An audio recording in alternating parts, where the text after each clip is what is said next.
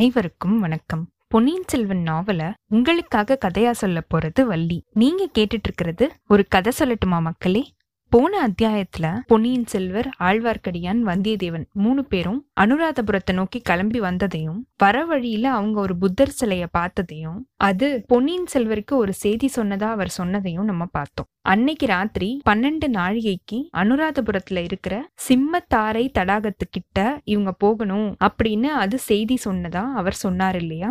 இப்போ இந்த அத்தியாயத்துல இவங்க மூணு பேரும் இன்னைக்கு ராத்திரி அங்க போறாங்களா? அனுராதபுரம் எப்படிப்பட்ட ஊரு? அங்க வேற ஏதாவது விசேஷங்கள் நடக்குதா? இவங்களை இந்த இடத்துக்கு யார் வர சொன்னாங்க? அங்க என்ன நடக்க போகுது? அப்படிங்கிற எல்லா விவரத்தையும் பார்ப்போம். வாங்க கதைக்குள்ள போகலாம். கல்கியின் பொன்னியின் செல்வன் இரண்டாம் பாகம் சுழற்காற்று அத்தியாயம் முப்பத்தி நாலு அனுராதபுரம்.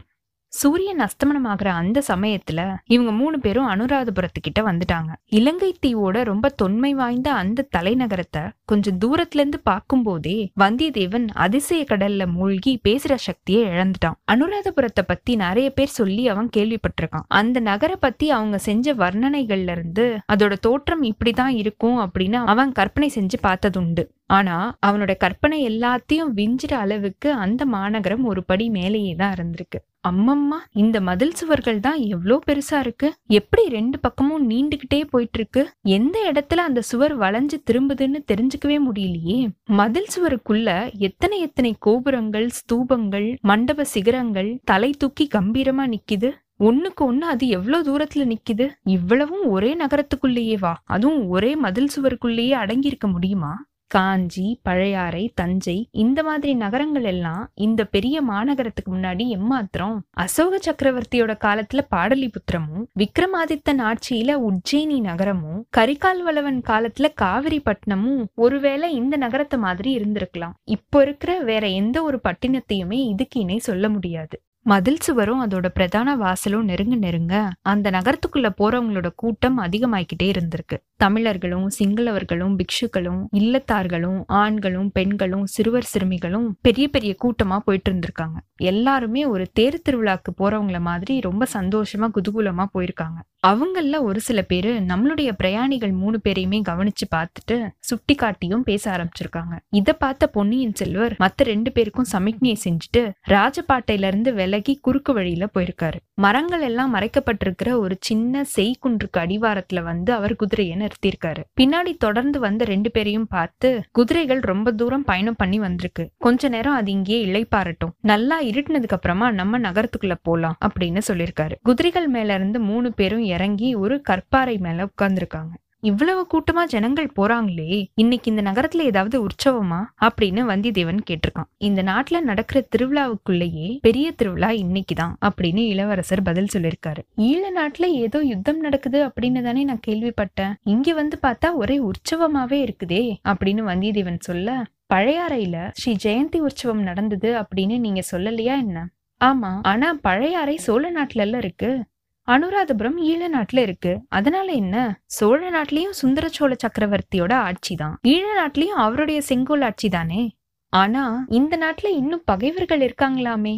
பகைவர்கள் எங்கேயோ இருக்காங்க. அதுக்கு இங்க உள்ள ஜனங்கள் என்ன செய்வாங்க? போர்க்களத்துல போர் நடக்க வேண்டியதுதான் ஊர் பக்கங்கள்ல உற்சவம் நடக்க வேண்டியதுதான் திருமலை நீ என்ன சொல்ற? அப்படின்னு இளவரசர் கேட்க இங்க வெளிப்பகைவர்கள் இருந்தா அங்க உள்பகைவர்கள் இருக்காங்க. வெளிப்பகைவர்களை விட உட்பகைவர்கள் தான் ரொம்பவே அபாயமானவர்கள். அதனால இளவரசர் இந்த நாட்டிலேயே உற்சவமும் யுத்தமும் நடத்திக்கிட்டு இருக்கிறது நல்லது அப்படின்னு இந்த அடியேன்னு சொல்றேன் அப்படின்னு ஆழ்வார்க்கடியான்னு சொல்லியிருக்கான்.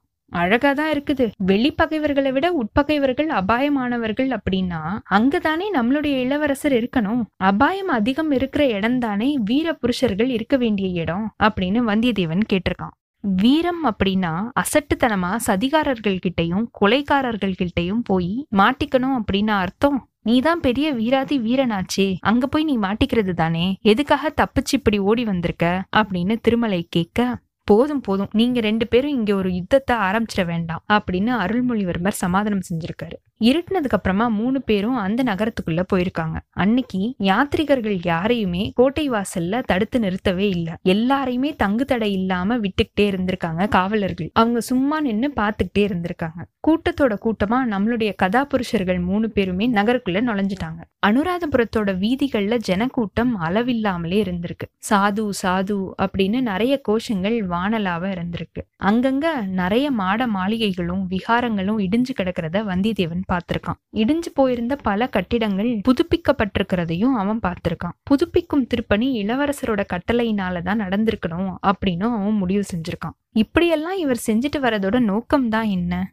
ஜெயிக்கப்பட்ட நாட்டோட மக்களுக்கு இவர் ஏன் இவ்வளவு சலுகை காட்டுறாரு? ஆயிரம் வருஷங்களா தமிழ்நாட்டோட அடிக்கடி சண்டை போட்டுட்டு வராங்க இந்த சிங்கள அரசர்கள். இப்படிப்பட்ட ரொம்ப கால பகைவர்களோட தலைநகரத்தை அழிச்சு கொளுத்தி தரைமட்டமாக்குறதுக்கு பதிலா இடிஞ்சு போன கட்டிடங்களை புதுப்பிச்சு திருவிழாக்கள் நடத்துறதுக்கும் இவர் அனுமதி கொடுத்துட்டு வராரே. இது என்ன அதிசயம்? இதுல ஏதோ மர்மம் இருக்கத்தான் வேணும். அது என்னவா இருக்கும்? வந்தியத்தேவனுடைய உள்ளத்துல ஒரு விந்தைய மாதிரியான எண்ணம் உதயமாயிருக்கு. ஆமா ஆமா அப்படித்தான் இருக்கணும். சோழ நாட்டுல இவருக்கு எந்த ஒரு உரிமையும் கிடையாது. பட்டத்து இளவரசர் ஆதித்த கரிகாலர் இருக்காரு. அவரோட போட்டி போடுறதுக்கு மதுராந்தக தேவரும் இருக்காரு. அதனால இந்த மகா இலங்கை தீவுல இவர் ஒரு தனி ராஜ்யம் ஸ்தாபிச்சு சுதந்திர மன்னனா இருக்க விரும்புறாரு போல. யார் கண்டது? இவருடைய விருப்பம் நிறைவேறினாலும் நிறைவேறலாம். குடந்தை ஜோதிடர் சொன்னாரு தானே அருள்மொழிவர்மர் துருவ நட்சத்திரம் போன்றவர். அவரை நம்பினவங்களுக்கு எந்த ஒரு குறையுமே இல்ல. இப்படி இப்படிப்பட்ட வீர புருஷர்கிட்ட தான் வந்து சேர்ந்துட்டோம் அப்படிங்கறத நினைக்கும் போதே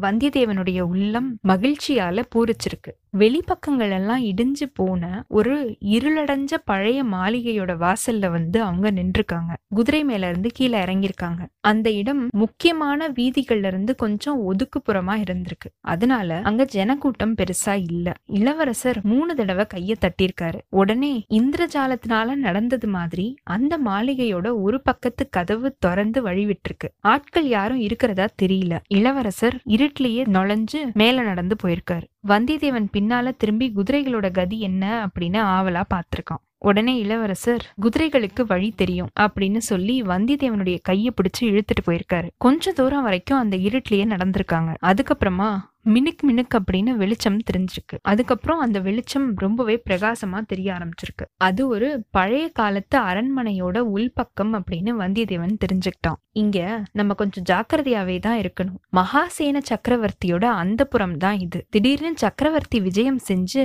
நம்மள துரத்த பார்த்தாலும் பாப்பாரு அப்படின்னு இளவரசர் சொல்லியிருக்காரு. மகாசேனர் அப்படிங்கிறது யாரு? அப்படின்னு வந்தியத்தேவன் கேட்க மகாசேனர் அறநூறு வருஷங்களுக்கு முன்னால இந்த இலங்கா ராஜ்யத்தை ஆண்டுட்டு இருந்த சக்கரவர்த்தி. அவர் பொதுஜனங்களுக்கு பல நன்மைகளை செஞ்சவர். அதனாலதான் அவருடைய ஆவி இந்த நகரத்துல இன்னமும் உலாவிக்கிட்டு இருக்கு அப்படின்னு ஜனங்க நினைக்கிறாங்க. அவருடைய ஆவியானது துணி இல்லாம குளிர்ல கஷ்டப்பட போகுது அப்படின்னு மரக்கிளைகள்ல துணிகளை கட்டி தொங்க விடுறாங்க. இந்த அரண்மனையிலயும் அவருக்கு அப்புறம் யாருமே வாழ்றது இல்ல சும்மா தான் போட்டு வச்சிருக்காங்க அப்படின்னு இளவரசர் சொல்லியிருக்காரு இளவரசருக்கும் அவரோட வந்தவங்களுக்கும் பணிவிடை செய்யறதுக்காக அங்க ஏவலாளர்கள் இருந்திருக்காங்க. குளிச்சுட்டு சாப்பிட்டதுக்கு அப்புறமா மூணு பேரும் அந்த அரண்மனையோட உச்சி மாடத்துக்கு போய் சேர்ந்திருக்காங்க. அவங்க இருந்த இடத்துல இருந்து சுற்றுப்புறம் முழுசையும் பார்க்கலாம். ஆனா அவங்கள கீழே இருக்கிறவங்க யாருமே பார்க்க முடியாது. அப்படிப்பட்ட இடத்துல போய் உட்கார்ந்துருக்காங்க. ஐயா பன்னிரண்டு நாளிகைக்கு எங்கேயோ வரணும் அப்படின்னு புத்தர் சிலை செய்தி சொன்னதா சொன்னீங்களே? அப்படின்னு வந்தியத்தேவன் கேட்க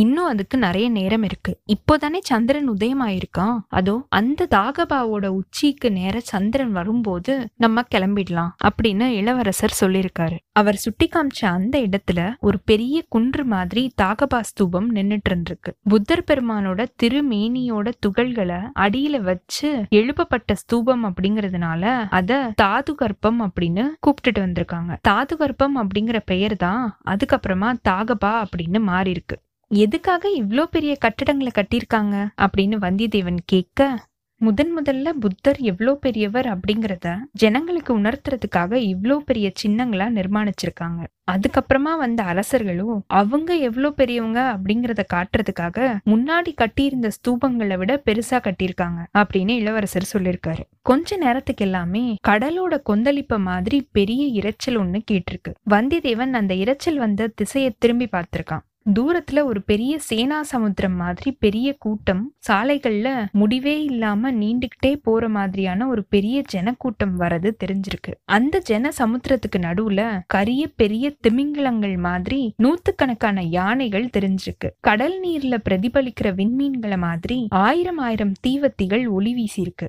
ஜனங்களோ லட்சக்கணக்குல இருந்திருக்காங்க. வந்தியத்தேவன் இது என்ன? பகைவர்களோட படையெடுப்பு மாதிரி இருக்கு? அப்படின்னு கேட்டிருக்கான். இல்ல இல்ல. இது இந்த இலங்கை நாட்டிலேயே மிகப்பெரிய உற்சவமாகிய பெரஹரா திருவிழா அப்படின்னு இளவரசர் சொல்லியிருக்காரு.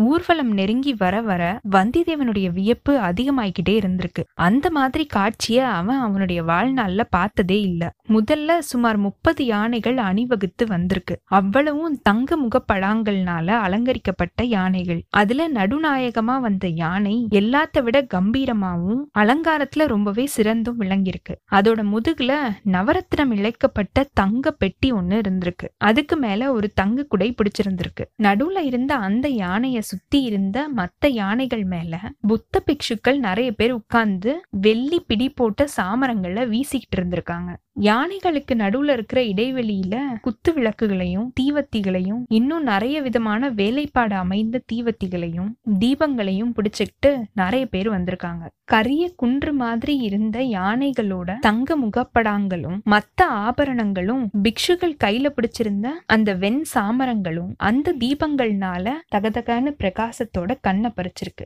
யானைகளுக்கு பின்னால ஒரு பெரிய ஜனக்கூட்டம் இருந்திருக்கு. அந்த கூட்டத்துக்கு நடுவுல சுமார் நூறு பேர் வித்தியாசமான உடைகளையும் ஆபரணங்களையும் அணிஞ்சுக்கிட்டு நடனமாடிக்கிட்டு வந்திருக்காங்க. அவங்கள நிறைய பேர் உடுக்கை மாதிரியான வாத்தியங்களை தட்டிக்கிட்டும் ஆடிட்டு இருந்திருக்காங்க. இன்னும் நிறைய பேர் வாத்தியங்களையும் முழங்கியிருக்காங்க. அப்பப்பா ஆட்டமாவது ஆட்டம். கடம்பூர் அரண்மனையில தேவராளனும் தேவராட்டியும் ஆடிய வெறியாட்டம் எல்லாம் இதுக்கு முன்னால எங்க நிக்கும் ஒரு சில சமயம் இந்த ஆட்டக்காரர்கள் விருன்னு வானத்துல எழும்பி சக்கரகாரமா ரெண்டு மூணு தடவை சுத்திட்டு தரையில இறங்கியிருக்காங்க. அப்படி அவங்க சுழலும் போது அவங்களோட இடையில கொஞ்சம் கொஞ்சமா தொங்கிக்கிட்டு இருந்த துணி மடிப்புகள் பூச்சக்கர குடைகளை மாதிரி சுத்தி இருக்கு. இந்த மாதிரி நூறு பேர் ஒன்னா ஒரே மாதிரி எந்திரிச்சு சுத்திட்டு திருப்பி கீழே குதிக்கிற காட்சிய பாக்குறதுக்கு ரெண்டு கண்கள் பத்தவே இல்லதான். இரண்டாயிரம் கண்களாவது குறைஞ்சபட்சம் வேணும் அப்படின்னு தோணிருக்கு. ஆனா அப்படிப்பட்ட சமயங்கள்ல எழுந்த வாத்தி முழக்கங்களை கேட்கவோ ரெண்டாயிரம் செவிகள் கூட பத்தாது. நிச்சயமா ரெண்டு லட்சம் காதுகளாவது இருக்கணும். இந்த மாதிரி உடுக்கைகள் துந்துபிகள் மத்தளங்கள் செப்புத்தாளங்கள் பறை கொம்புகள் இப்படின்னு எல்லாம் ஒன்னா சேர்ந்து முழங்கவும்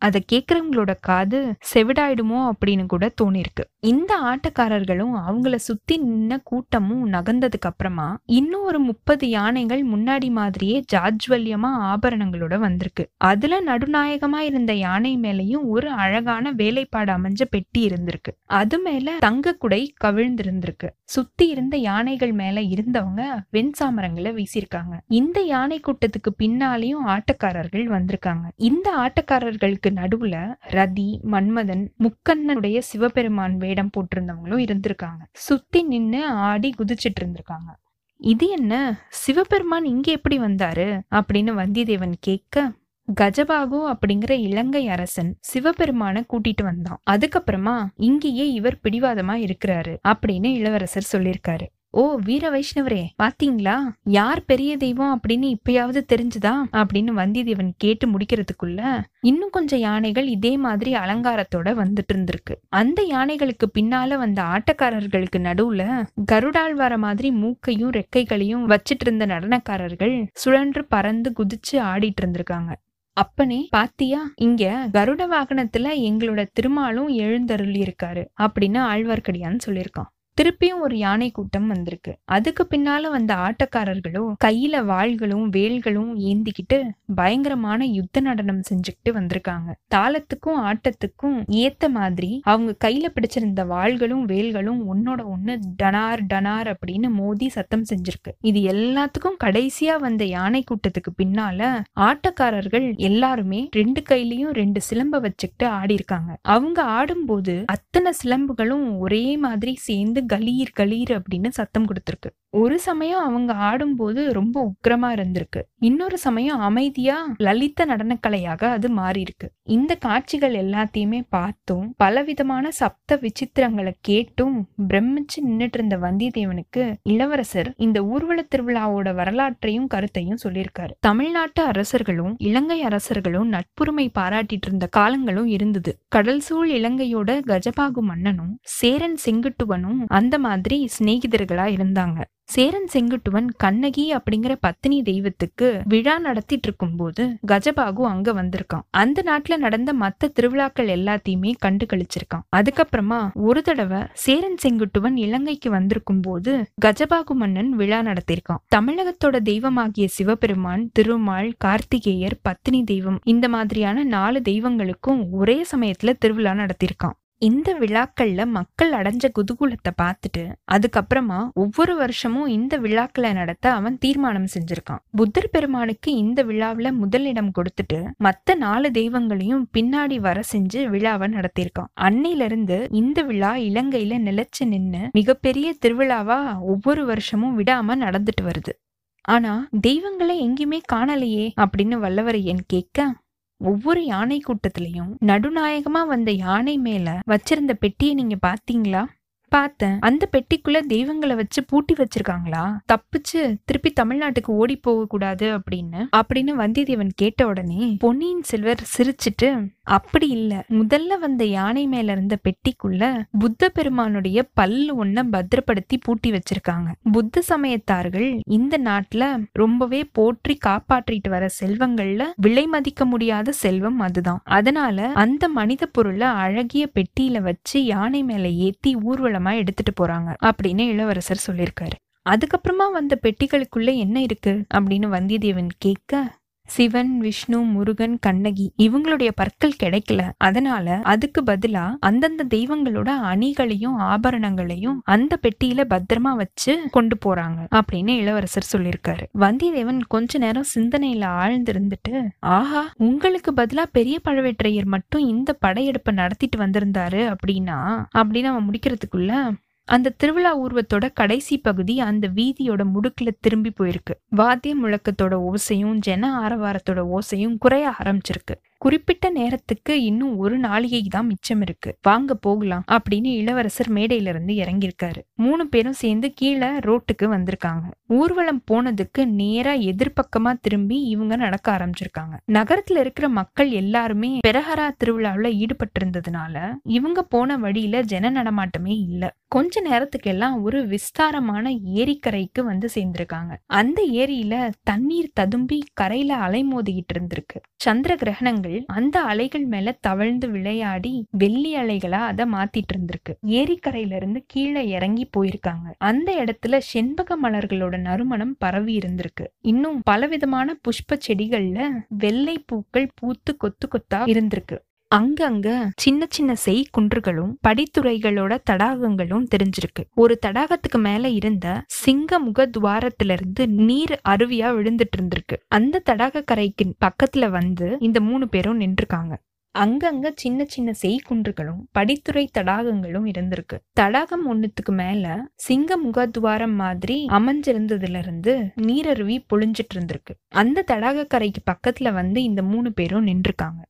அனுராதபுரத்துக்கு வெளியில சாலையோரத்துல நின்ன புத்தர் சிலையோட தோற்றம் வந்தியத்தேவனுக்கு மணக்கண் முன்னாடி வந்திருக்கு. சிலையோட அடிப்பீடத்துல வரிசையா வச்சிருந்த தாமரை மொட்டுக்களை இளவரசர் எண்ணி பார்த்து பன்னிரண்டு அப்படின்னு சொன்னாரு. அது பன்னிரண்டு நாழிகைய குறிச்சிருக்கும் போல. தாமரை மலர்களா இல்லாம மொட்டுகளா இருந்ததுனால ராத்திரி அப்படின்னு அது குறிச்சிருக்கு போல. அந்த மொட்டுகளுக்கு பக்கத்துல இருந்த சிங்க முக கிண்டியும் வந்தியத்தேவனுக்கு ஞாபகத்துல இருந்திருக்கு. அந்த பாத்திரம் இந்த சிங்கமுக அருவி விழும் தடாகத்தை குறிச்சிருக்கும் போல. இது எல்லாம் சரிதான். ஆனா இங்க எதுக்காக யார் இளவரசரை வர செஞ்சாங்க? இதுல என்னென்ன அபாயங்கள் நேருமோ என்னமோ தெரியலையே. ஆயுதம் ஒன்று கூட கொண்டு வரக்கூடாது அப்படின்னு இளவரசர் தடுத்ததோட கருத்து தான் என்ன? ஒருவேளை இங்கே ஏதாவது காதல் காட்சி நடைபெற போகுதோ? இந்த ஞாபகம் வந்த உடனே வந்தியத்தேவனோட மனசு கொந்தளிக்க ஆரம்பிச்சிருக்கு. அவனுடைய மனசு கடல் கடந்து பழையாறைக்கு பாஞ்சு போயிருக்கு. இளைய பிராட்டியும் வானதி தேவியும் அவனுடைய மணக்கண் முன்னாடி வந்திருக்காங்க. இளவரசரோட வாயை பிடுங்கி பார்க்கலாம் அப்படின்னு வந்தியத்தேவன் யோசிச்சிருக்கான். ஐயா இந்த இடத்த பார்த்தா பழைய காலத்து அரண்மனை நந்தவனம் மாதிரி தானே இருக்கு? அப்படின்னு கேட்டிருக்கான். ஆமா இது அரண்மனை நந்தவனம் இருந்த இடம்தான். ஆயிரம் வருஷங்களுக்கு முன்னால இந்த நந்தவனத்தை ஒட்டி துஷ்டகமனுவோட அரண்மனை இருந்துச்சு. அதோ பாரு இன்னும் அந்த அரண்மனையோட ஒரு சில பகுதிகள் அழியாம இருக்கிறத அப்படின்னு இளவரசர் சுட்டி காமிச்சிருக்காரு வந்தியத்தேவன் அங்க கொஞ்சம் தூரத்துல தெரிஞ்ச பழைய அரண்மனை மாடங்களை பார்த்துட்டு அந்த கட்டிடங்கள் அரண்மனை அந்த புறமா இருந்திருக்கணும். இந்த தடாகத்துல அரசிலங்குமாரிகள் இறங்கி ஜலக்கிரீடை செஞ்சு மகிழ்ந்திருந்திருப்பாங்க அப்படின்னு சொல்லியிருக்கான்.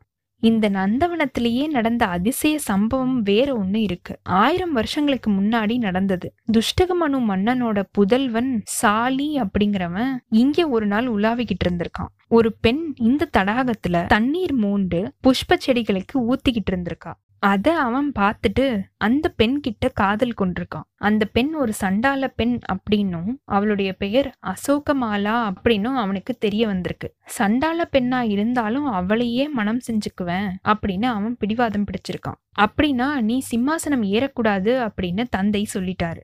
சிம்மாசனம் வேண்டாம் எனக்கு அசோகமாலா தான் வேணும் அப்படின்னு சாலிவாகனன் பிடிவாதமா சொல்லிட்டான். இந்த உலகத்திலேயே இன்னொரு ராஜகுமாரனால இப்படி சொல்ல முடியும் அப்படின்னு தோணுதா? இந்த மாதிரி பொன்னியின் செல்வர் கேட்கும்போது கோடிக்கரை கடல்ல படகு செலுத்திட்டு வந்த சமுத்திரகுமாரியோட ஞாபகம் வந்திதேவனுக்கு வந்திருக்கு. ஆஹா ஒருவேளை இவரும் அந்த பெண்ணை நினைச்சுக்கிட்டு தான் இந்த கதையை சொல்றாரோ அப்படின்னு யோசிச்சிருக்கான். பூங்குழலியோட பேச்சை எப்படி எடுக்கலாம் அப்படின்னு அவன் யோசிச்சுக்கிட்டு இருக்கும்போது அங்க ஒரு அதிசயம் நிகழ்ந்திருக்கு. சிங்கத்தாரை தடாகத்துக்கு பின்பக்கம் இருக்கிற சுவர்ல உள்பக்கமா குழிவா அமைஞ்சிருந்திருக்கு. அதுக்குள்ள ரெண்டு பேர் உட்கார்ற மாதிரியான ஒரு கல்லாசனம் இருந்திருக்கு. அப்படி அமைஞ்சிருந்த அறையோட ஒரு ஓரத்துல திடீர்னு வெளிச்சம் தெரிஞ்சிருக்கு. விளக்க பிடிச்சிட்டு இருந்தவரோட கையும் முதல்ல வெளியில வந்திருக்கு. அதுக்கப்புறமா புத்த பிக்ஷு ஒருத்தரோட திருமுகமும் தெரிய ஆரம்பிச்சிருக்கு. வந்தியத்தேவன் அந்த இந்திரஜால காட்சியை அடங்கா வியப்போட பார்த்துக்கிட்டு நின்றுருக்கான் மேலே என்ன நடக்க போகுது அப்படின்னு தெரிஞ்சுக்கிற ஆர்வத்தினால அவனுடைய மூச்சு கொஞ்ச நேரம் நின்றுருக்கு இத்தோட இந்த அத்தியாயம் நிறைவு பெற்றதுங்க. அடுத்த அத்தியாயத்துல அந்த சிம்மதாரை தடாகத்துக்கு பின்னாடில இருந்து ஒரு புத்த பிக்ஷு வெளியில வந்தாரு இல்லையா? அவர் யாரு? இவங்க எல்லாரையும் எங்க கூட்டிட்டு போக போறாரு? அங்க என்ன நடக்க போகுது? இளவரசருக்கு நல்லது நடக்க போதா? இல்ல கெட்டது நடக்க போகுதா? அப்படிங்கிற எல்லா விவரத்தையும் பார்ப்போம். உங்களுக்கு இந்த எபிசோட் பிடிச்சிருந்ததுன்னா லைக் பண்ணுங்க. உங்க ஃப்ரெண்ட்ஸ் எல்லாருக்கும் ஷேர் பண்ணுங்க. கண்டினியூஸா எங்களுக்கு உங்க சப்போர்ட் கொடுத்துட்டே இருங்க. எங்களோட சேனலை சப்ஸ்கிரைப் பண்ணுங்க ஃபாலோ பண்ணுங்க. அடுத்த அத்தியாயத்துக்காக காத்திருங்க. அனைவருக்கும் நன்றி வணக்கம்.